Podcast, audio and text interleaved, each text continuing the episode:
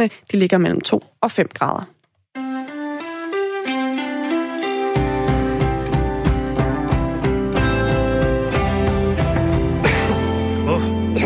Der var en tus i halsen af Bertel Haarders julesang 2019, skrevet til Folketinget. Vi har talt om den hele morgen, Kasper. Ja, og det er der ikke, det er der andre, der også har. Internettet er sådan smeltet lidt ned over den der sang, hvor det 8. vers, det handler om en meget omtalt aften i en seng hos miljøborgmesteren i København, Ninna Hedeager Olsen. Og lad os lige tage den debat i gang sammen med Mette Gjerskov, som er folketingsmedlem for Socialdemokratiet. Godmorgen. Godmorgen. Der er sikkert nogen, der ikke har hørt den endnu. Har du lyst til at være med til at synge den? Nej, det har jeg faktisk ikke. Sikker? Jeg er helt sikker. Så gør vi det. Kommer her. Anderledes hetero er Hedeagerdrengen. En var ej nok, han vil have to med i borgmestersengen. Han møvede med dem begge, og han pillede lidt for meget. Han troede, at i Enhedslisten var der fælles ejer. Men hvorfor skal de være så striks og hindre Enhedsliste sex? Lad ham dog få en dejlig heks med hjem til jul. Det var bare eksemplets magt, Mette Gjerskov. Vi synes, de lyttere, der ikke havde hørt den endnu, skulle have fornøjelsen. Hvad synes du, der er galt med den sang? Jamen, at lave sjov med noget så alvorligt som voldtægt. Altså, det har jeg simpelthen svært ved at se, høre hjemme i en julesang. Det er sådan, at kvinder, der bliver udsat for voldtægt, massevis af dem, de anmelder det aldrig. Fordi at de skal igennem hele processen med anmeldelse til politiet, undersøgelse på sygehuset, en retssag, og så bagefter bliver omtalt i aviserne, og hvor deres værste øjeblik i livet og mest ydmygende overgreb, de kommer ud for, de bliver udpenslet i detaljer. Men der hører det måske med til historien, at Bertel Haarder udtaler sig, eller har skrevet sangen med udgangspunkt i en sag, som var lidt atypisk ved det, at offeret i virkeligheden ikke kunne huske så meget, og i øvrigt blev den anmeldt af en anden person end selve offeret, og det hele, det var sådan en lille smule mudret, og den fyldte en hel del i dagspressen. Så det er jo ikke generelt om voldtægtsofferet, Bertel Haarder, han laver fis her.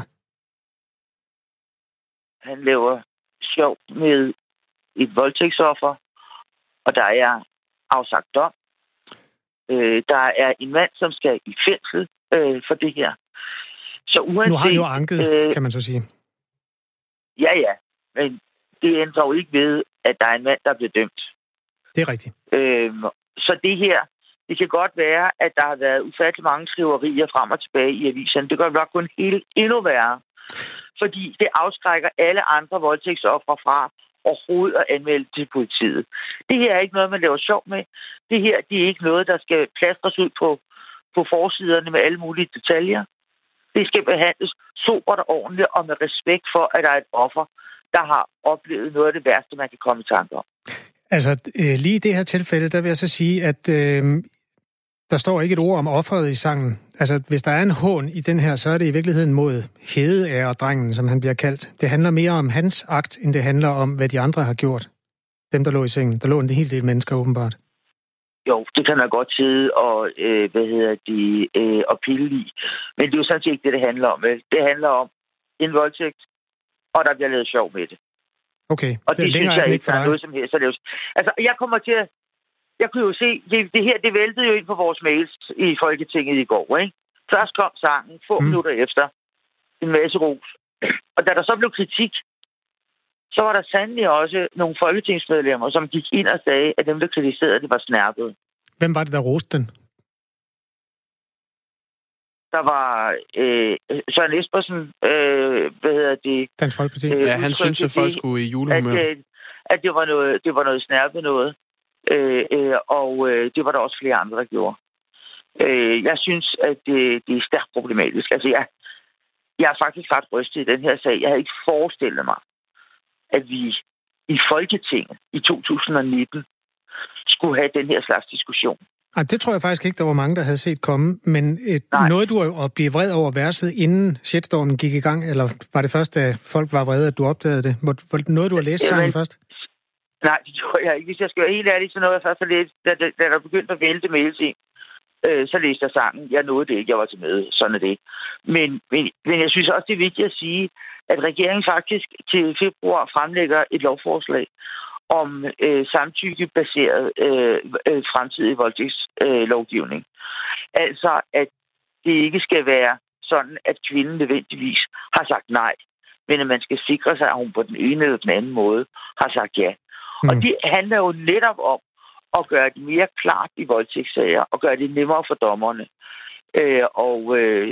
og træffe en beslutning. Men skal man og gøre også... det nemmere for kvinderne. Ja, og det er et stykke lovgivning, som vi helt sikkert også kommer til at dække her i radioen. Skal man også have samtykke, før man laver en sang om nogen, synes du? Det er jo sådan i den satiriske afdeling. Nej, selvfølgelig skal man ikke. Det er jo ikke fordi, at vi ikke kan tåle en joke. Altså, det er jo ikke fordi, vi ikke er vant til, at der bliver lavet alverdens satire og humor og alt muligt andet, om politikere og alt muligt andet. Det må man godt. Sent. Jeg har faktisk humor. Okay. En lille smule har jeg der i hvert fald. Mm. Men ikke over for at ofre for nogle meget, meget alvorlige kriminalitet, at de bliver fremstillet på den måde, som... Jamen, der står ikke noget om offeret. Der står noget om gerningsmanden. Jeg synes, du piller rundt i det på en måde, som ikke er rimelig. Jamen, jeg læser teksten, Mette Gjerskov. Der står ikke noget om offeret. Nej, men der står voldtægt, ikke? Det kan vi være enige om. Det gør der ikke. Der står enhedsliste 6. Altså, de gør det bare endnu værre. Okay. Fordi altså, voldtægt er ikke sex. Vi ved jo alle sammen, hvad det er for en sag, der bliver henvist til, ikke? Alle har læst om den i aviserne. At kalde voldtægt for sex, det er i sig selv fuldstændig forkert. For det har ikke noget med sex at gøre. De har noget med overgreb at gøre. Mette Gjerskov, vi har også diskuteret lidt her i studiet, og jeg er måske mere på dit hold på den der, end Kasper er. Men fred være med det. Ved du hvad, Bertels julesang, det er jo en tradition i Folketinget. Ja. Og der er jo mange andre vers end lige præcis det her vers, som har fået internettet til at koge over. Der er 8 vers. Det er ligesom et barn er født i Bethlehem. Der er jo 16 vers eller sådan et eller andet. Så er der et andet vers, du synes er godt? Er der noget, du synes er sjovt i den her sang? Jamen, det har jeg ikke rigtig forholdt mig til. Jeg sidder ærligt talt ikke med den lige foran mig, skal jeg sige. Nej. Men det er da muntert. Og Bertel, han laver muntre julesange. Her har han bare lavet en skævert, som er næsten derhen, hvor jeg vil sige, den er utilgivelig. Okay. Det kan sagtens være muntert, og der bliver også lavet mange muntre sange i Socialdemokratiet. Og vi bliver alle sammen hængt ud på den eller anden måde. Det er fint, og det er sjovt. Og nogle gange er det sjovt, nogle gange er det ikke sjovt. Men så det er ikke, fordi jeg sådan set har noget imod muntre julesange. Det skal bare ikke være den her. At man skal passe på, hvad man... Det er helt over grænsen. Jamen, det er jo bare Jakob Skommer, og du er Kong Salomon, som man plejer at sige. Og du mener altså, den kan du simpelthen ikke tilgive igen? Jeg forstår ikke helt den der sammenligning. Nej, det er en reference til et meget brugt klip, med, hvor Bertel Haarder, han diskuterer noget andet. Lad den ligge. Tage skeen i den anden hånd. Ja, det var risengrødssagen. Ved du hvad, vi lader det ligge her, og så prøver vi at genvinde. Den har jeg så ikke blandet mig i. Nej, okay, Mette Gjerskov. Det var godt, du kunne blande dig i den her, i hvert fald i Radio 4 morgen. Tak fordi du havde tid. Ja, det var så lidt. Ja, selvfølgelig da. I ringer bare en anden gang. Det er i orden. Kvart over... Nej, ikke engang det. 13 minutter over 8 er klokken. Du lytter til Radio 4 morgen med Jakob Grosen og Kasper Harbo. I maj afgjorde Østjyllands politi, at ingen kunne stilles til ansvar for en dødsbrand på Farsøhus plejehjem i Allingåbro i august sidste år, hvor 3 kvinder omkom. Efterforskningen blev afsluttet, men nu tages sagen op igen på opfordringen fra statsadvokaten i Viborg. Det har statsadvokaten oplyst over for os her på Radio 4. En af de omkomne i branden, det var Inger Lis Madsen. Hendes søn, Bjørn Sørensen, havde vi med her tidligere her til morgen, og han accepterede ikke politiets konklusioner og klagede derfor til statsadvokaten. Og nu er sagen altså blevet taget op igen. Det har ikke været muligt at få aktindsigt i den konkrete sag. Statsadvokaten har vurderet, at Østjyllands politi skal efterforske sagen igen, men fordi det er en juridisk verserende straffesag, så er der offentliggjort, eller hvis vi offentliggør detaljer, så vil det kunne påvirke efterforskningen. Så derfor kan vi ikke gå nærmere ind i den, men vores reporter, Martin Møller Gertsen, han har fået en kort kommentar fra advokaturchef hos Østjyllands politi, Jakob Balskov. Vi er i en situation, hvor at statsadvokaten har vurderet, at der er nogle ting, som vi skulle løbe ind yderligere, og den proces er i gang på nuværende tidspunkt. Så kigger vi, når de efterforskningsskridt er færdiggjort på sagen igen i anklagemyndigheden og vurderer på, om sagen skal have det samme eller et andet resultat, end det den fik den første gang. Og når du snakker om resultat, så taler vi her om, at I kom frem til, at der ikke skulle placeres et ansvar for branden. Vi kom frem til i første omgang, at efterforskningen skulle indstilles, og det er jo klart, nu er vi jo i gang med den igen. Og hvis det færdige resultat af den efterforskning leder til, at vi vurderer, at der er nogen, der kan sigtes, og i sidste ende tiltales i sagen, jamen det er jo det, vi kommer til at kigge på, når efterforskningen den er færdig. Ja, nu har statsadvokaten altså gennemgået politiets efterforskning og vurderet, at sagen skal tages op igen. Efterforskningen var mangelfuld. Fra statsadvokatens side vil man heller ikke gå i detaljer med sagen, men ifølge vicestatsadvokat hos statsadvokaten i Viborg, Torben Thysen, så er der flere konkrete elementer, der skal tages op igen. I den konkrete sag fandt vi, at der skulle foretages nogle yderligere afhøringer, og så skulle der ske forelæggelse for de relevante særmyndigheder. Ja, den her dødsbrand på Farsøhus fik daværende boligminister Ole Birk Olesen fra Liberal Alliance til at sende et brev til alle kommuner, hvor han understregede, at kommunerne er ansvarlige for, at brandsikkerheden på landets plejehjem er forsvarlig. Ja, og vi talte altså med Bjørn Sørensen tidligere her til morgen, han var lettet over, at sagen bliver taget op igen. Nu må vi se, hvad de finder ud af. Klokken er 16 minutter over 8, og Jakob, vi bliver nødt til at rydde op i sms'en, fordi det her med en julesang, som har et satirisk indhold, der tager udgangspunkt i en voldtægtssag, det er der delte meninger om.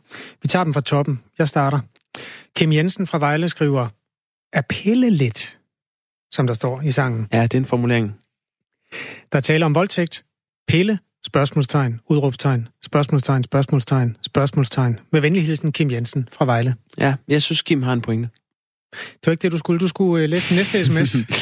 Tak for en super fed Radio 4 morgen. KH, en tidligere 24/7-lytter. Hov, nå, men det var der ikke. Det handlede ikke om det. Tænk en gang, jeg kom til at læse den op. Det var faktisk ikke engang mening. Nu skal I se. Krænkelseskulturen blomstrer. Tænker, om folk har husket at finde noget at blive krænket for frem her til morgen. Det er blevet for meget med folk, der er for nærtagende. Det er næsten hysteri. Det er Sonny, der skriver. Der er en, der ikke er underskrevet, hvor der står herligt, at enhedsliste 6 latterliggøres. Ja. Men så, ja. Ja, tag nogle flere. Vi kan okay. Godt få dem. Som udgangspunkt er det langt over stregen at joke om voldtægt, men den pågældende sag med Hedeager og hendes bollevens natlige eskapader i borgmestersengen var en så bizar voldtægtssag med så uklare hensigter og beviser, at det er helt fint, at Bertel joker med den. Med venlig hilsen, Jens. Og vi tager også lige Tommy, der skriver, er der ikke andre ting, der er vigtigere end en sang? Det siger lidt om, hvad der bliver brugt tid på i Folketinget. Og Ronny, han synes bare, go Bertel, den holder sgu. Folk er sarte. Klokken er 18 minutter over 10. Du kan stadig nå at være med i sms-bunken. Jeg tror lige, at vi gør det, at vi hopper videre til guldchakalen nu, Jakob, fordi vi trænger til en dyrehistorie efter alle de mennesker. Guldchakalen. Hvordan lyder den?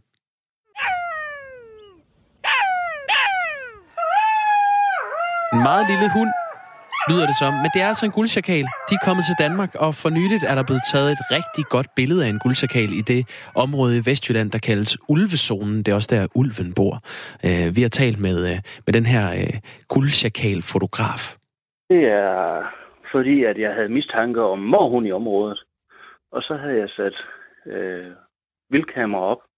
Det bekræftede så både morhund, men så var der en overraskelse af en billedserie på 3 billeder, hvor det er det ene af dem. Og vidste du, at det var en guldchakal? Lige da jeg først kiggede, der troede jeg faktisk, det var ulv. Og så fik jeg lige sådan slået pulsen lidt ned, og så kunne jeg godt se, at det, der var ting, der tegnede på, at det ikke var ulv.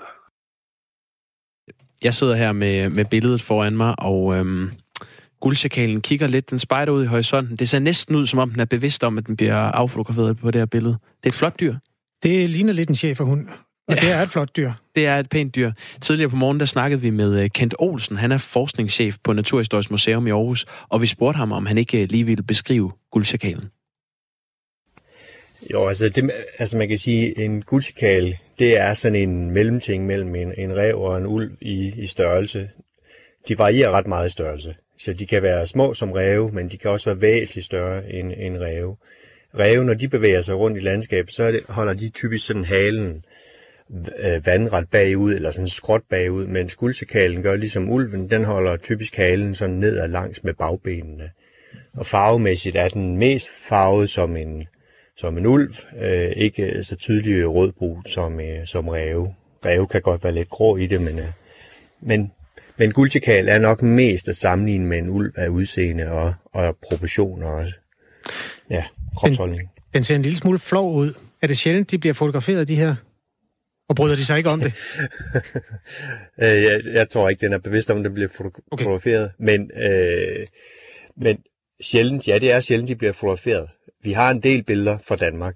De første guldsjakaler, vi har billeder af, det er fra 2014, og siden da har vi en række billeder forskellige steder fra Danmark, og så har vi suppleret med en række DNA-fund, hvor DNA-spor bekræfter, at der taler om guldsjakal.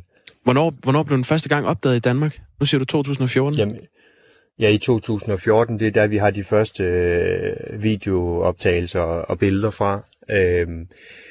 Men i 2015 er der blevet påkørt en, og der er blevet skudt en nogle år senere. Jeg kan ikke lige huske årstallet, men der er en række fund af guldsjakal i Danmark, og aktuelt så ved vi, at der er guldsjakaler i hvert fald i 3 områder i Danmark. I et sted i Sønderjylland, der er minimum en handsjakal, som holder til, og som vi igennem snart et par år har DNA-spor fra, og hvor vi ud fra DNA kan sige, at det er det samme individ, der holder til. Så har der været en i Lille Vildmose i Østhimmerland. Den har også været der i nogle år. Og så i Vestjylland, jamen der har der været guldsjakal igennem siden 2014, og er stadigvæk, så der er nok noget, der tyder på, at der er mere end en derude. Ja, hvor mange estimerer du, at der er i Danmark? Jamen, vi har der 3 stedfaste, og så er der nogle løsgængere, så måske 5 guldsjakaler, men i princippet kan der være væsentligt flere, fordi de er ret svære at registrere. Vi får dem som bifangst i overvågning og ulv, men der kan sagtens være flere. Kent Olsen, forskningschef på Naturhistorisk Museum. Jeg kommer lige med lidt fakta om den her guldsjakal. Den kommer oprindeligt fra Sydøsteuropa, Mellemøsten og Sydøstasien, og den lever primært af ådsler og smådyr. Den kan blive mellem 60 og 110 cm med en hale på op til 30 cm, og så vejer den mellem 7 og 15 kilo. Ja, og så mangler vi måske det allervigtigste. Den er jo gået fuldstændig under radaren i betragtning af, hvor meget vi har snakket om ulve. Er det sådan en, man skal være bange for? Det er ikke en, man skal være bange for. Man kan sige, at grunden til, at de er kommet, det er, altså, den europæiske bestand er på over 100.000, og vi snakker 17.000 ulve, så de er jo væsentligt mere almindelige end ulve. Og man mener, en af grundene til, at de er kommet op, det er, at ulve har været holdt væk i store dele af Europa. Så de her mellemstørrelse rovdyr, de har haft en fordel, så de har spredt sig op. Nu kommer ulven tilbage, og så sammen eksisterer de. Men inden ulven ligesom er begyndt at sprede sig ind i Vesteuropa, der er guldsjakalen altså fået et fortrin og kommet et godt stykke foran. Og den hedder guldsjakalen, det er jo meget smukt. Den er jo ikke guldfarvet ligesom en guldring, vel? Den ligner jo, altså den har samme farvenuancer, som man støder på i et askebær. Mest en grå, sort, så noget brunligt. Det har været en poetisk type, der så den første og navngav den guldsjakalen. Ja. Okay, er du enig, kan jeg høre? Altså, jeg synes, det er jo et meget flot dyr, men en guldsjakal, der er ikke ret meget guld over det, har du fuldstændig ret i. Men hvor kommer navnet fra, Kent Olsen? Det ved jeg simpelthen ikke, hvorfor den hedder guldsjakal, men altså, det er jo Golden Jackal, den er meget gylden i pelsen, så det er nok det handler om. Hvad skal man gøre, hvis man støder på sådan en krabat? Jamen, tag et billede. Vi vil rigtig gerne høre om det. Der er ingen grund til at være bange for den, hvis det er det, du fisker efter. Jamen, 7-15 kilo, det er jo selvfølgelig også lige lidt under andre farlige dyr, kan man sige. Og den lever af dyr, der er døde i forvejen. Så i virkeligheden, så er det måske sådan lidt en hjælper til at holde rent i naturen. Er den på det gode side, eller hvad? Den har sin plads i naturen. Den lever primært, som du siger, af ådsler, men den nedlægger også byttedyr. Og det er jo også en af grundene til, at vi får dem registreret i Danmark. Det er jo faktisk, fordi de tager lam og store lam.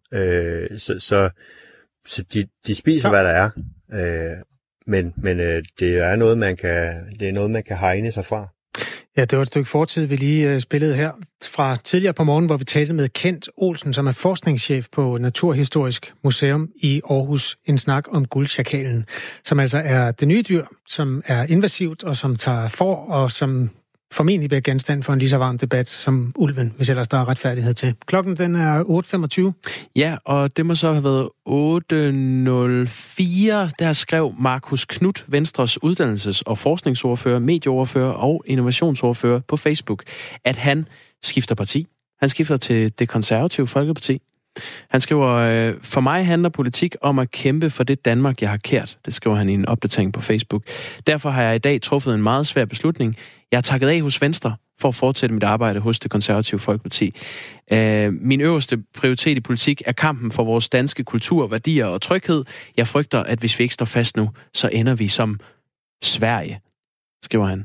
Og så fortsætter han så lidt længere ned, at det er ubeskriveligt svært for ham på det personlige plan. Fordi det var Jakob Ellemann, den formand i Venstre, der for 7 år siden fik ham ind i politik og ind i Venstre. Han har været som en politisk storebror for mig, siger han, og jeg har den allerstørste respekt for Jakob som kammerat, som menneske og som leder af Venstre.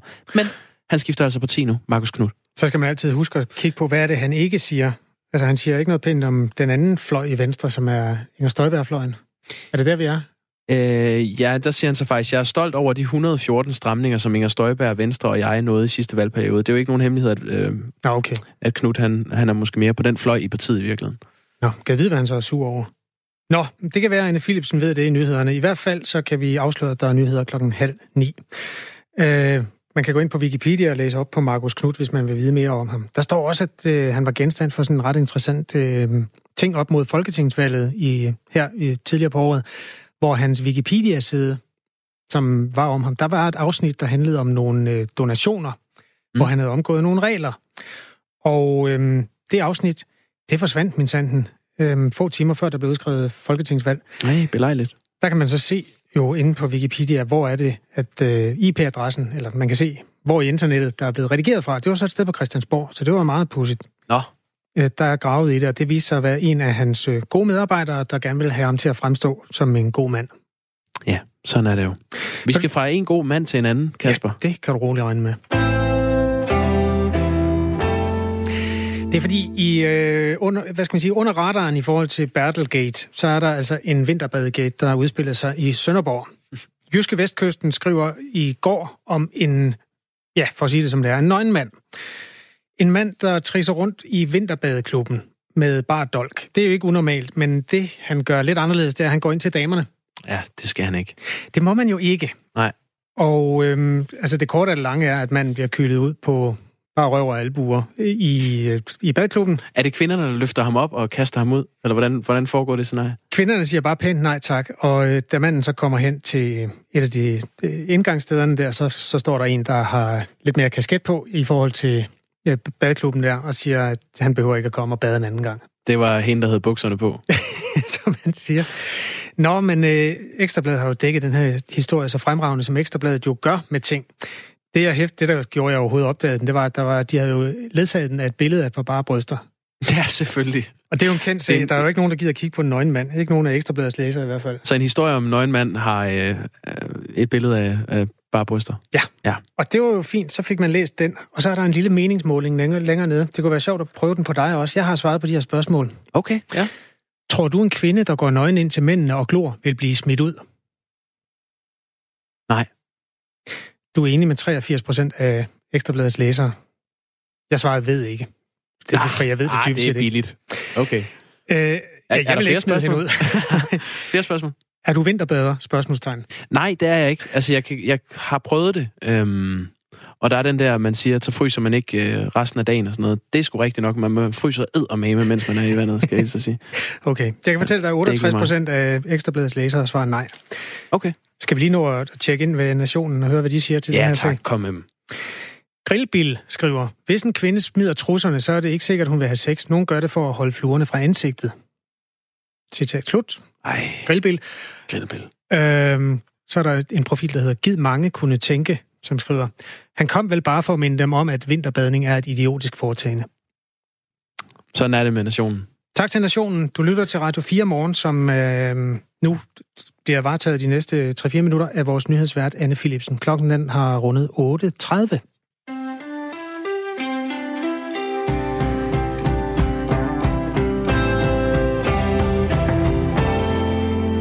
Folketingsmedlem Marcus Knuth skifter fra Venstre til De Konservative.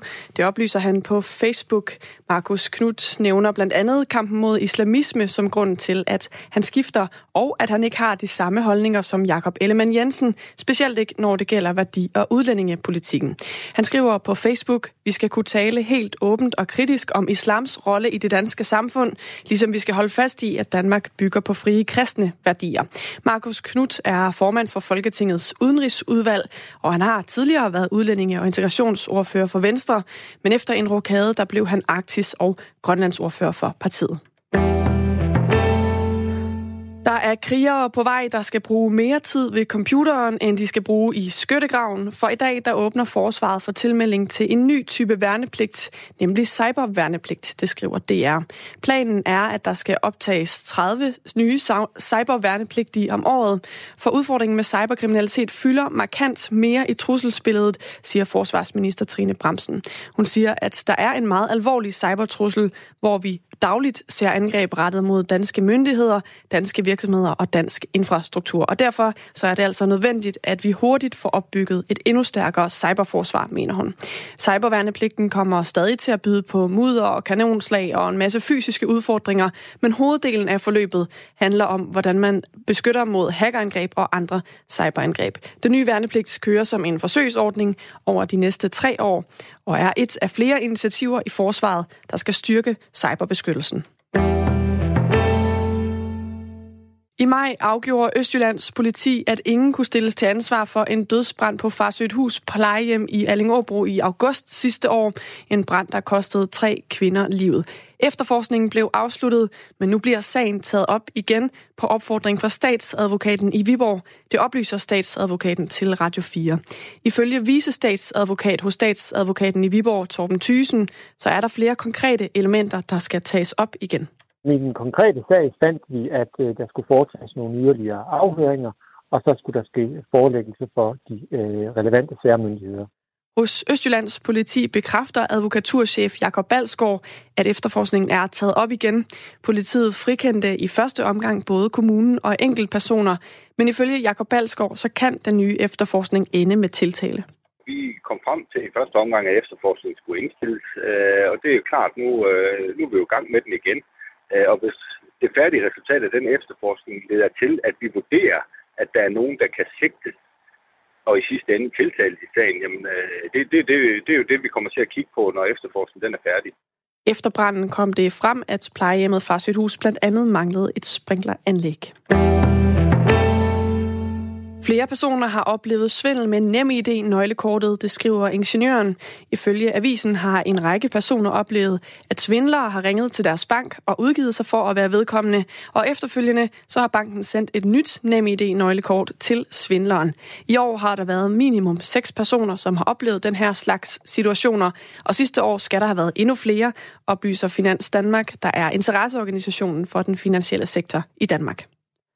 I Odense kan det komme til at koste kommunen dyrt, at den nye letbane er forsinket, det skriver Jyllandsposten.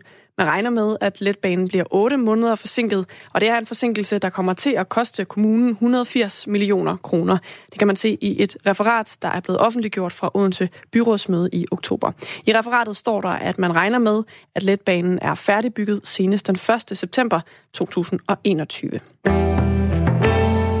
Skydevejr i dag med regn og slud, og vinterens første omgang tøsne kan også være på vej, men i løbet af dagen, der klarer det op vestfra med nogen sol og temperaturer mellem 2 og 5 grader.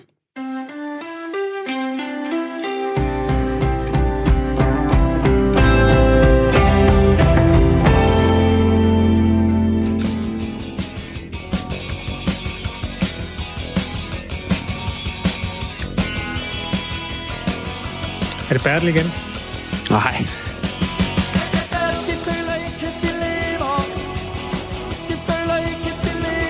det Steffen Brandt? Eller hvad? Ja, er det ikke det?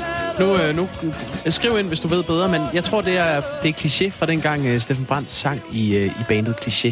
Det er nummeret Stjernerne i deres øjne fra albumet Supertanker. Ja, fantastisk. Og Supertanker, Kliché, 1977-85. Det er også titlen på en ny bog om Kliché, der udkommer i næste uge. Thomas Løbentin, forfatter til den nye bog. Godmorgen. Godmorgen. Er det Steffen Brandt? Nej, det kan jeg så sige, det ikke er. Han kom først med som vikar i orkestret nogle måneder efter, at det her album det er udkommet. Godt så. Så det er Lars H.U.G.? Ja, dengang han stadigvæk hed Lars H.U.G. Sådan. Ja, det må man ikke sige mere. Nej. Hvorfor er Kliché så fedt et band, Thomas Løbentin? Jamen, jeg vil sige, jeg opdagede Kliché på et tidspunkt, hvor det her orkester var fuldstændig hemmeligt. Lars H.U.G. var popstjerne i Danmark, og han var... Han havde kendt, han var skæv, han var sådan en folk, de synes, at han ødelagde de gamle danske sange, da han udgav albumet Krop, kan jeg huske. Ja. Og det var sådan noget, jeg selv tændte på. Folk havde lyst til at smadre og slå i stykker. Og så var han jo også et hit, og så når man bliver fan af noget, så begynder man bare at gå stille og roligt tilbage i tiden. Og så på et tidspunkt, så kom jeg helt tilbage til 82 og hørte det album, der hed Okay, Okay Boys, som så var deres andet album. Og så... Så gik der et års tid, så hørte jeg den plade, der hed Supertanker. Der havde jeg jo hørt militskvinder. Men at høre Supertanker fra ende til anden første gang, det er simpelthen et stykke tid i ens liv, man husker. Jeg gør i hvert fald. Altså, nogle gange, når jeg hører... Jeg har haft sådan en periode med Malurt, hvor jeg har hørt nogle af de gamle igen. Og der er altså nogle af dem, som bare er tidsbilleder. Som, nu nævner du den der med... militskvinder, vi elsker uniformer og det der. Det er jo bare sådan, det var 70'erne, når de var værst og bedst på en gang. Og så er der nogle sange, som bare står helt skarpt stadigvæk. Er der noget af Kliché, der kan det samme? Ja, om der er noget af Kliché, der kan det samme. Ja, og som virker i 2019.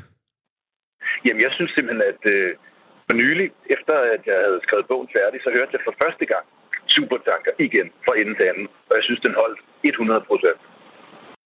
Kan du give et eksempel på et stykke tekst eller en sang eller sådan noget, som passer godt nu? Ja, jeg synes en sang som Panorama, som var en, de havde arbejdet meget intenst på, skulle koges ned til 3 linjer. Fuldstændig, det er sådan en cut-up tekst, inspireret af sådan nogle beat-forfattere, hvor du tager en eksisterende tekst og klipper den i stykker, så sætter du den sammen på en ny måde, og så bliver du ved, i hvert fald i det her tilfælde, så bliver man ved indtil teksten, den er kogt ind til... Jamen, man kan ikke kalde det et statement, men det er sådan lidt... Jamen, et andet sted mellem haiku og et... Altså, kogt fuldstændig ind, og så fortæller det så meget. Der er så mange billeder i så få ord. Det er rystende. Det er bare en smagsprøve, ja. Ja.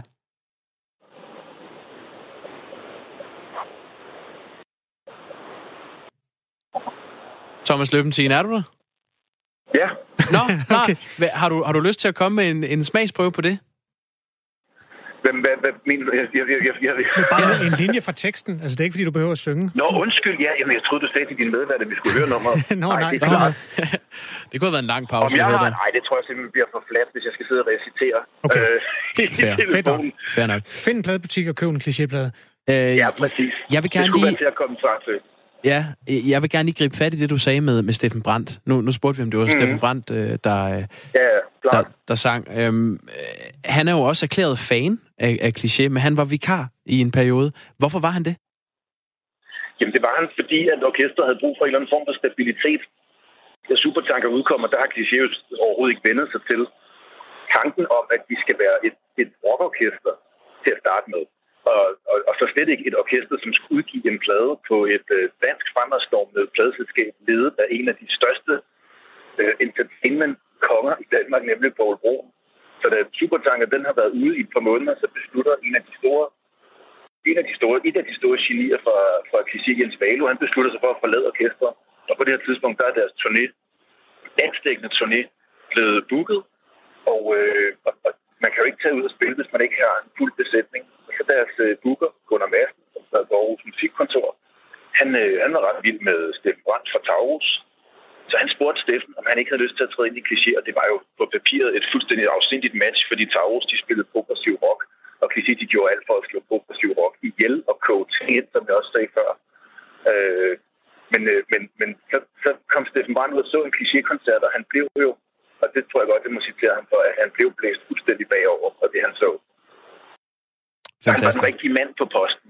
Og så kommer han med i en periode, hvor Kliché pludselig skal de ud at spille, og de skal ud at møde et væsentligt større publikum, end de har gjort før. De kommer i tv, de kommer ind og spiller hos Jørgen Mylius, og hele den del af turen med Kliché på vej, og at have solgt 1000 plader, 2000 plader måske. Og det kan man tænke på, at den her plade, den er blevet anmeldt i 20 lokalblade i Danmark, plus musikmagasiner. Og jeg tror, det er 90-95% af alle de anmeldelser har udråbt Supertanker til at være et nybrud i dansk rockmusik. Thomas Løbentin, ved du hvad, vi kunne fortsætte til klokken blev 9. Du er fuld af gode anekdoter om det her band. Men jeg tror, hvis vi må sige, at hvis man vil vide mere om Kliché, så er din bog, som hedder Supertanker Kliché 1977-85, den er på gaden på mandag den 3. december. Tak fordi du var med her. Ja, selv tak. Tak for i dag. Tak lige måde. Vi burde faktisk en dag lave en programrække, der handler om sange, der kan tages frem, og som kan bruges i den kontekst, som vi lever i lige præcis nu. Altså, jeg nævnte lige Malurt, ikke? Ja. Legendarisk rockband fra 80'erne. Og altså, de har sådan et nummer, der hedder CPR. Har du tjekket mit CPR? Og det er den der med, hvordan man glor på hinanden, man undersøger hinanden til bunds, og så vælger man hinanden til og fra. Og det passer fuldstændig. Du kan tage alle de steder, hvor der står CPR, så kan du sætte Tinder ind i stedet for. Fedt, mand. Langtidsholdbart nummer. Jeg kommer også tit til at tænke på Shubidua, som er blevet losset over i en kæmpe skammekrog. Er det valen Valborg, du vil tale om valers CO2-effekt, som vi har talt om her til morgen? Ja, den kan du synge, hver gang der kommer en val ind i danske farvand. Jeg tænker på Costa Kalundborg og klimakrisen. Okay, ja. Som i øvrigt peger ind i noget, vi skal nu. Fordi 52% af danskerne føler et personligt ansvar for at gøre noget ved klimaforandringer. Det viser en ny Eurobarometer-undersøgelse, som Europakommissionen har offentliggjort. Tidligere på morgenen hørte vi om 17-årige Nanna Lindbæk Kvesel, som er klimaaktivist, og hun føler et personligt ansvar så meget, at det har udviklet sig til det, man kalder klimaangst. Hvis det bare var få gange, jeg havde haft et angstanfald, og det så havde været, hvad kan man sige, meget mildt, og det bare havde været, og jeg ryster lidt, jeg er lidt ked af det, og jeg hyperventilerer, men det var kun lige sådan kort, og jamen, det går lige over om lidt-agtigt, og så kan man leve videre på sin dag. Så havde jeg jo ikke, så havde jeg måske ikke lige kaldt det sådan decideret angst, fordi det er jo noget, alle kan få. Men for mig, så er det jo, hvor at der er samtlige mekanismer, der bare lukker ned, at jeg ikke kan stå på mine ben, når det er, at jeg har mit angstanfald, fordi at min krop, den kramper, og at jeg ligesom ryster så meget, og jeg bliver ved med at ryste hele dagen efter. Altså, jeg går altid i seng, når jeg har et angstanfald, og prøver at lægge mig til at sove. Men at jeg så kan vågne over 8 timer senere, og stadig ryste over hele kroppen, og have svært ved at gå ned ad trapperne om morgenen, fordi at ja, jeg ligesom ryster, så vil jeg altså også gerne tillade mig at kalde det for klimaangst. Godmorgen til Camilla Karmark, som er angstspecialist og medindehaver af firmaet Lind & Karmark. Godmorgen. Godmorgen. Altså, vi har tidligere på morgenen været lidt ombord i det her med klimaangst, som er sådan en diagnose, der er opfundet i løbet af det sidste år her. Findes den? Ja, det vil jeg sige, den gør. Nu er jeg psykolog med speciale i angstlidelser, og 80% af alle vores klienter i klinikken lider af angst. Og vi kan helt klart se inden for de seneste par år, at vi har fået flere henvendelser, hvor hele omdrejningspunktet for angsten, at det er klimaet. Det er jo ikke noget nyt, at man bliver bange for det, der sker i ens tid. I 80'erne var det atomkraft, der gav folk angst. De sidste 10-15 år har det måske været terror, der har sat sig som sådan et sort hul ind i folks sind. Er der noget anderledes ved klimaangsten i forhold til de andre angster, jeg snakker om her? Nej, jeg vil sige, der er helt klart noget til fælles det her med, at der kan være nogle specifikke samfundstemaer, som fylder rigtig meget i vores bevidsthed. Og der ser vi i forhold til angstramte, at der kan de decideret gå hen og blive til en angstproblematik. Så der er du helt ret i, at vi har tidligere, også tilbage i 80'erne og 90'erne, der var der angsten for HIV, hvor der decideret kunne gå OCD i det, og hvor det ligesom blev helt omdrejningspunktet. Så på den måde er du ret i, at undervejs er der noget, som fylder rigtig meget, og som så kan gøre, at folk kan komme til at bekymre sig i en grad, så det bliver en decideret angstproblematik. Hvor mange møder du nævnte nogle tal før, men jeg gik lige glip af dem. Hvor mange møder du, som har det ligesom Nanna her på 17?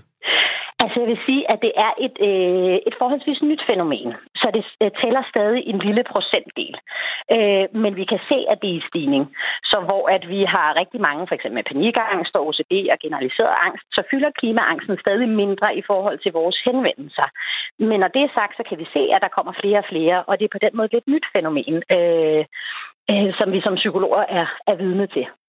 Hun er 17, pigen her, og har det tydeligvis ikke ret godt. Er hun sådan et typisk offer for den type angst? Ja, jeg vil sige, at vi kan helt klart se, at mange, der bliver ramt af klimaangst, er yngre. Og der tror jeg, vi også sådan skal tænke, at det fylder meget i de unges bevidsthed. Også måske, fordi de har flere år foran sig, hvor de skal leve med de her klimaforandringer. Og jeg tænker også, at hele den her for eksempel Greta Thunberg-bevægelse, hvor det jo i høj grad er de unge, der tager et stort ansvar på deres skuldre. Og føler, at de skal løse det, fordi de ældre generationer har ikke formået at gøre det. Det tror jeg helt klart gør noget ved de unges ansvarsfølelse, og det kan også være med til at puste til angsten for det her tema. Camilla Karmark, vi har fået en sms fra Henrik. Han skriver, stop med at kalde det klimaangst. Det er angst. Skal vi også kalde det skilsmissedepression eller sådan noget? Det er noget skrammel at bruge sproget sådan. PS, angst er hammeralvorligt. Meget forfærdeligt. Hilsen Henrik. Yeah. Hvad tænker du om det? Jeg er helt enig med Henrik i, at angst er rigtig alvorligt. Hvis man går med angst ubehandlet, og det når i en vis sværhedsgrad, så kan man blive voldsomt forpint af det. Og det ser vi på tværs af angstproblematikker. Men hvad siger du til hans pointe omkring, man skal ikke kalde det klimaangst eller skilsmissedepression? Ja, det jeg vil sige, det er, at man skal ikke være så optaget af, hvad angst hopper på indholdsplanen. Man skal mere se, at hvis angstfølelsen fylder, angstsymptomerne, den adfærd, man kobler på det, timevis af bekymringer, hvis det fylder i en vis sværhedsgrad, så er det lige så alvorligt, hvis hele omdrejningspunktet er klima, som hvis det var panikangst, eller det var OCD eller en anden angstledelse. Så jeg vil sige, at man skal tage det lige så alvorligt som de andre angstlidelser, for er du forpint i en sværhedsgrad, så er det lige meget, hvad temaet er. Og der skal klimaangst på den måde tages lige så alvorligt som de andre angstlidelser. Du nævnte selv Greta Thunberg for lidt siden, som jo er et menneske, der får meget taletid, og som er meget optaget af det her. Men også er det i en grad, som nogen synes simpelthen er for... altså hun fylder for meget, og hun er for depressivt anlagt i sin måde at formidle det her på. Hun får jo mange mennesker optaget af problematikken på godt, men også måske også på ondt. Hvordan ser du på hende? Nu ved jeg, altså for det første tænker jeg, at hun er sådan en 16-årig pige. Så tænker jeg, lad os lige tage det med i vores vurdering af hende. Og der tænker jeg måske ikke, vi skal være alt for fordomsfulde. Nej, men mere om hun planter angst, altså i sin sådan meget, nogle gange helt følelsesladede måde at formidle det her på. Jeg vil sige, det jeg tror, jeg tænker, det er, at vi skal tage klimaforandringer alvorligt. Vi kan jo se, at der reelt er nogle konsekvenser. Vi kan se, at der er koalabjørn, der brænder op og er ved at uddø. Og på den måde tænker jeg, at vi skal tage det alvorligt. Men når noget går hen og bliver til en decideret angstproblematik, så tjener det ikke et formål. Det er ikke sådan, at hvis man får klimaangst, så udleder man dermed mindre CO2. Så angstproblematikken tjener ikke et formål. Heller ikke i forhold til at gøre klimaet bedre. Så vi skal selvfølgelig ikke puste til folks angst. Men når det er sagt, så tænker jeg, vi har jo også for 10 år siden og 20 år siden hørt om klimaforandringer, men der var jo mange af os, jeg tænker, der ikke tog det rigtig alvorligt.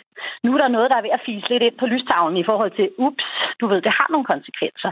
Så på den måde tænker jeg jo, at det er godt nok, at medierne gør opmærksom på det, fordi det gør jo, at der sker nogle tiltag, som kan være bedre for miljøet.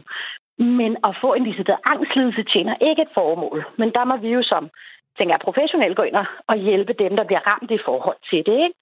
Ja, det giver jo kunder i butikken i hvert fald. Det ved jeg godt, du synes ikke, det er godt på den måde, men der er jo altså noget at arbejde med for jer. Jeg tænker, der er rigeligt at tage, så vi behøver ikke at få flere. Okay. Det er godt. Ja. Det var ordene fra Camilla Karmark, angstspecialist og medindhæver af Lind og Karmark på denne Black Friday. Tak fordi du var med. Ja, selv tak. Hej igen. Klokken er 8:49. Der er 11 minutter til klokken slår 9, og så slår den jo 9:05 kort efter. Det gør den, og så er der Ring til Due med Camilla Due, som skal handle om Black Friday. Og man kan lide konceptet eller ej, så er det en kæmpestor handelsdag her i Danmark. Camilla, Ja? Ja. Hvorfor skal det handle om Black Friday? Jamen det skal det jo, fordi at det er den dag på året, hvor der bliver handlet allermest her i Danmark ifølge Nets. Det slår alle andre store handelsdage selv i løbet af julen, og 4 ud af 10 danskere har sagt, at de kommer til at shoppe i dag, om det så enten er på nettet, eller om det er i en meget fyldt gågade et eller andet sted, hvor de der priserne går i sort, skilte hænger, eller Black Week tilbudsskiltene hænger på glasruderne. Så lige meget om man kan lide Black Friday eller ikke, så kan man jo bare ikke komme udenom dagen, og derfor så laver jeg sådan en todelt program i dag, hvor første del af programmet går på denne her shoppeglæde. Derfor kunne jeg godt tænke mig at høre fra dem, der lytter med, hvad de skal ud og købe i dag til Black Friday, eller om de gør det derhjemme på computeren. Og måske også fortælle lidt om den her sådan tilbudsdag. Er det en mega fed dag? Er det dejligt med alle de her vilde tilbud? Så anden del af programmet kommer til at handle om overforbrug, og sådan gå i den modsatte grøft, fordi helt ærligt, altså vi har jo ikke brug for alt det, vi køber, eller hvad? Og jeg ved ikke, om I to skal ud og shoppe lidt, eller gøre det på computeren. Tag et vildt gæt. Jamen, jeg tror nej. Hvad med dig, Grosen? Wild guess. Det ved jeg ikke endnu. Nej, det bliver nej derfra. Der er jo også sket det fremragende, eller hvordan man nu ser på det, Camilla, at Bertel Haarder, han har jo taget alt det had, der plejer at blive hældt ud over Black Friday på den her dag. Så det er jo på tide, at nogen åbner sluserne for følelserne omkring den her højtid, som nogen synes er verdens bedste, og nogen hader af et godt hjerte. Jamen, jeg tænker, at det, som folk får lov til, i hvert fald i første halvdel af programmet, det er at dele deres historie om det vildeste kup, som de nogensinde har lavet. Og det behøver jo så ikke, det er jo så ikke på Black Friday i dag. Man må meget gerne fortælle om, hvad man skal købe senere i dag, men jeg vil også gerne høre deres historier om den der computer, som man bare fik på 80% tilbud. Så det er jo det, man kan fortælle mig om her senere. Hvor kan man få en computer med 80%? Jamen, man kan da søge lidt på nettet, Kasper. Jeg har nogle forskellige råd også til, hvordan du ikke bliver snydt. Camilla, du har altså programmet 905, der hedder Ring til Due. Du kan allerede nu banke på ved at skrive en sms, der starter med R4 og et mellemrum, og så sender du den til 1424, altså når du har fyldt lidt mere i en mellemrummet, nemlig enten dit yndlingskøb eller din yndlingsaversion mod Black Friday. Du lytter til Radio 4 morgen, 8:08 af klokken. I ugevis har der været debat om politiske ansættelser i ministerierne rundt omkring, efter at flere medier har berettet om, at 7 ud af 9 pressechefer, der er blevet ansat siden valget, har direkte forbindelse til Socialdemokratiet eller den minister, de nu skal ind og arbejde for. Det har vakt skarp kritik, ikke bare fra oppositionen, men også fra eksperter. Og i den her uge, der har Folketingets formand så besluttet, at ansættelserne skal diskuteres i en høring. Tidligere her til morgen, der havde vi Radikale Venstres medlem af Folketingets præsidium, Jens Rode, med igennem. Og nu kan vi sige godmorgen til Rosa Lund, demokratiordfører i Enhedslisten. Godmorgen. Enhedslisten, et af Socialdemokratiets 3 støttepartier. Rosa Lund, du har tidligere udtalt, at du anser de her ansættelser for at være betænkelige. Hvad er det helt konkret, du ser som det største problem? Jamen, i Danmark, der fungerer det jo sådan, heldigvis, at vi har et neutralt embedsværk. Og det skal vi blive ved med at have. Og når så der bliver ansat så mange med en fortid i Socialdemokratiet, så kan jeg godt forstå, hvis der er nogen, der tænker, er det her i virkeligheden politiske ansættelser? Men selvfølgelig må vi gå ud fra, at de mennesker, der er blevet ansat, er blevet ansat på deres kvalifikationer.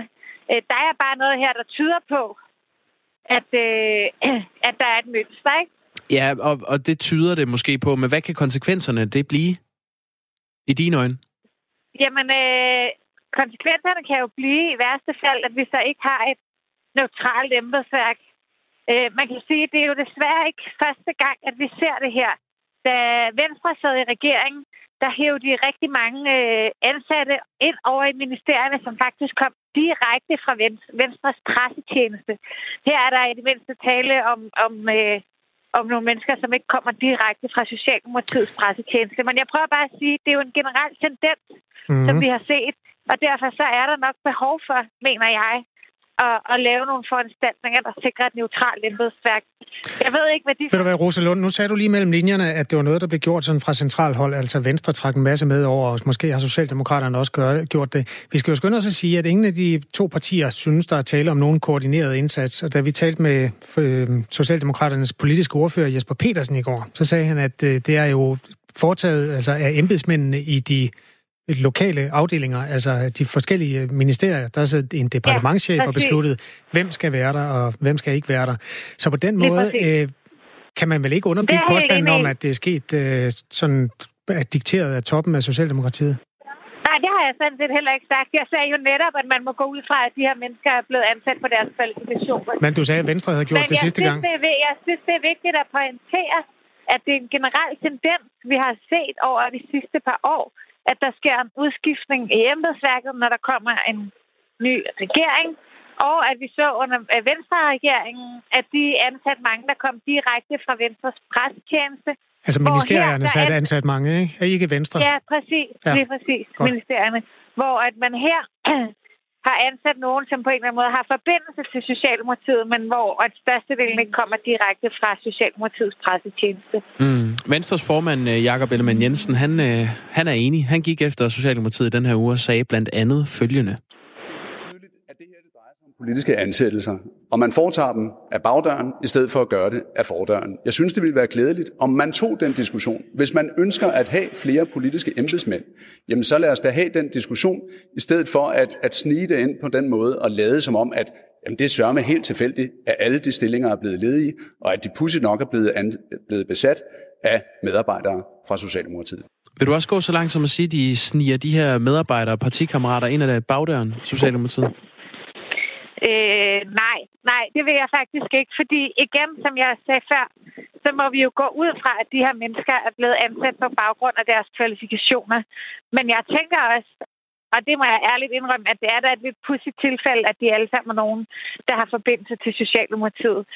Det, jeg synes, der er sjovt ved det her, det er, at nu går Venstre meget op i de her ansættelser, men de gik jo så tydeligvis ikke så meget op i det dengang, at ministerierne ansat folk fra Venstre, da Venstre var i regering. Men det er jo pressechefer, det her. Det var det jo ikke, da Venstre sad der. Jeg er ikke klar over, hvilke stillinger præcis der blev besat der. Jeg siger bare, at det ikke er en ny tendens. Og det er måske netop derfor, at det er så vigtigt at gøre noget ved det. Fordi det er ikke første gang, vi ser det. Rosa Lund, lige før vi runder af her, Bertel Haarders julesang. Ja. Vi har diskuteret den hele morgen. Hvad er din holdning til den? Jamen altså, jeg synes, det er fuldstændig langt ude, at man laver et vers i en sang, der skal være sjov om voldtægt. Det er sådan, at jeg har det sådan, at man ikke skal joke med voldtægt, og jeg vil faktisk ønske, at alle i samfundet også havde det sådan, at vi ikke joker med voldtægt. Når det er sagt, så kan Enhedslisten jo sagtens tage, at der er nogen, der tager lidt pis på os, det skal man være meget velkommen til, men man joker simpelthen ikke om voldtægt. Johannes B. Nielsen, hun skrev på sin Instagram sidste år, at det bliver ikke rigtig jul, før Bertel Haarders julesang, den er blevet sunget. Jeg er ikke sikker på, hun har det sådan i år. Jamen, det må stå for Johannes B. Nielsens egen regning, men jeg kunne da forestille mig, at hun så ikke sang det sidste vers. Jeg kan i hvert fald sige, at det bliver jul, og det gør det allerede om 25 dage, Rosa Lund. Tak fordi du var med i Radio 4 morgen. Så kan du få lidt ro. Ja. Hej. Jamen, nu åbnede du den selv, Jakob, lige inden vi skal til at lukke døren. Jeg kan da tage sms'en fra Anne, for eksempel. Hun er på dit hold, det kan jeg lige så godt sige. Ja. Stop med at synge sangen nu. Det bør ikke være op til hyggelig debat, om man må latterliggøre et voldtægtsoffer. Slet ikke, når voldtægtsmanden er dømt. Ja. Altså, jeg skal nok lade være med at synge den, men der står altså ikke noget om offeret. Det vil jeg bare gentage. Ved du hvad, Kasper, skal vi ikke for en god ordens skyld synge et andet vers, end det vers, vi har sunget hele morgenen? Det vil jeg godt. For at vise, at den også er andet, den her sang. Det er jo en tradition inde i Folketinget, at Bertel Haarders julesang, den skal synges, for ellers bliver det ikke jul. Okay. Så Haarders jul 2019, et andet vers end det 8. vers, kommer her. Skal vi tage første vers? Det kan vi da godt.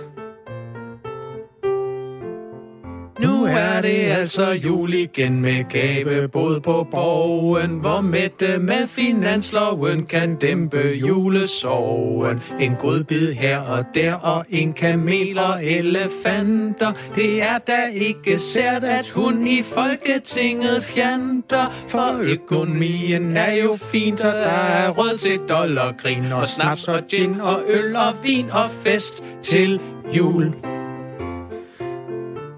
Jeg synes jo faktisk, det var federe det andet vers, fordi det handlede om noget, som ikke er sagt før. Det der med, at en venstremand siger, at en socialdemokrat bruger for mange penge og sådan noget, det har vi ligesom forstået, at de synes. Og du synes, det var mere nyskabende, det 8. vers? Jamen, det kan man da sige. Jeg læste jo i øvrigt Bertel Haarders horoskop op lidt tidligere på dagen. Både det fra i går, hvor det fremgik, at han ville få travlt med en hobby ud på aftenen. Det viste sig at være rigtigt nok. Og hans horoskop fra i dag fortæller jo, at han skal, jeg citerer, giv slip på fortiden, hvis du vil have det bedste ud af dagen. De elementer, der spøger bagerst i dit sind, bidrager ikke med andet end dårlig energi. Dine tidligere investeringer kan give afkast, men du skal ikke foretage nye i dag. Jeg vil sige ligegyldigt, hvad man mener om det her 8. vers i Bertel Haarders julesang, så synes jeg, at Venstres grand old man, han har fortjent en kæmpe skål risengrød i aften. Der er ring til due efter nyhederne, som kommer her klokken 9. Jakob Grosen og Kasper Harbo ønsker dig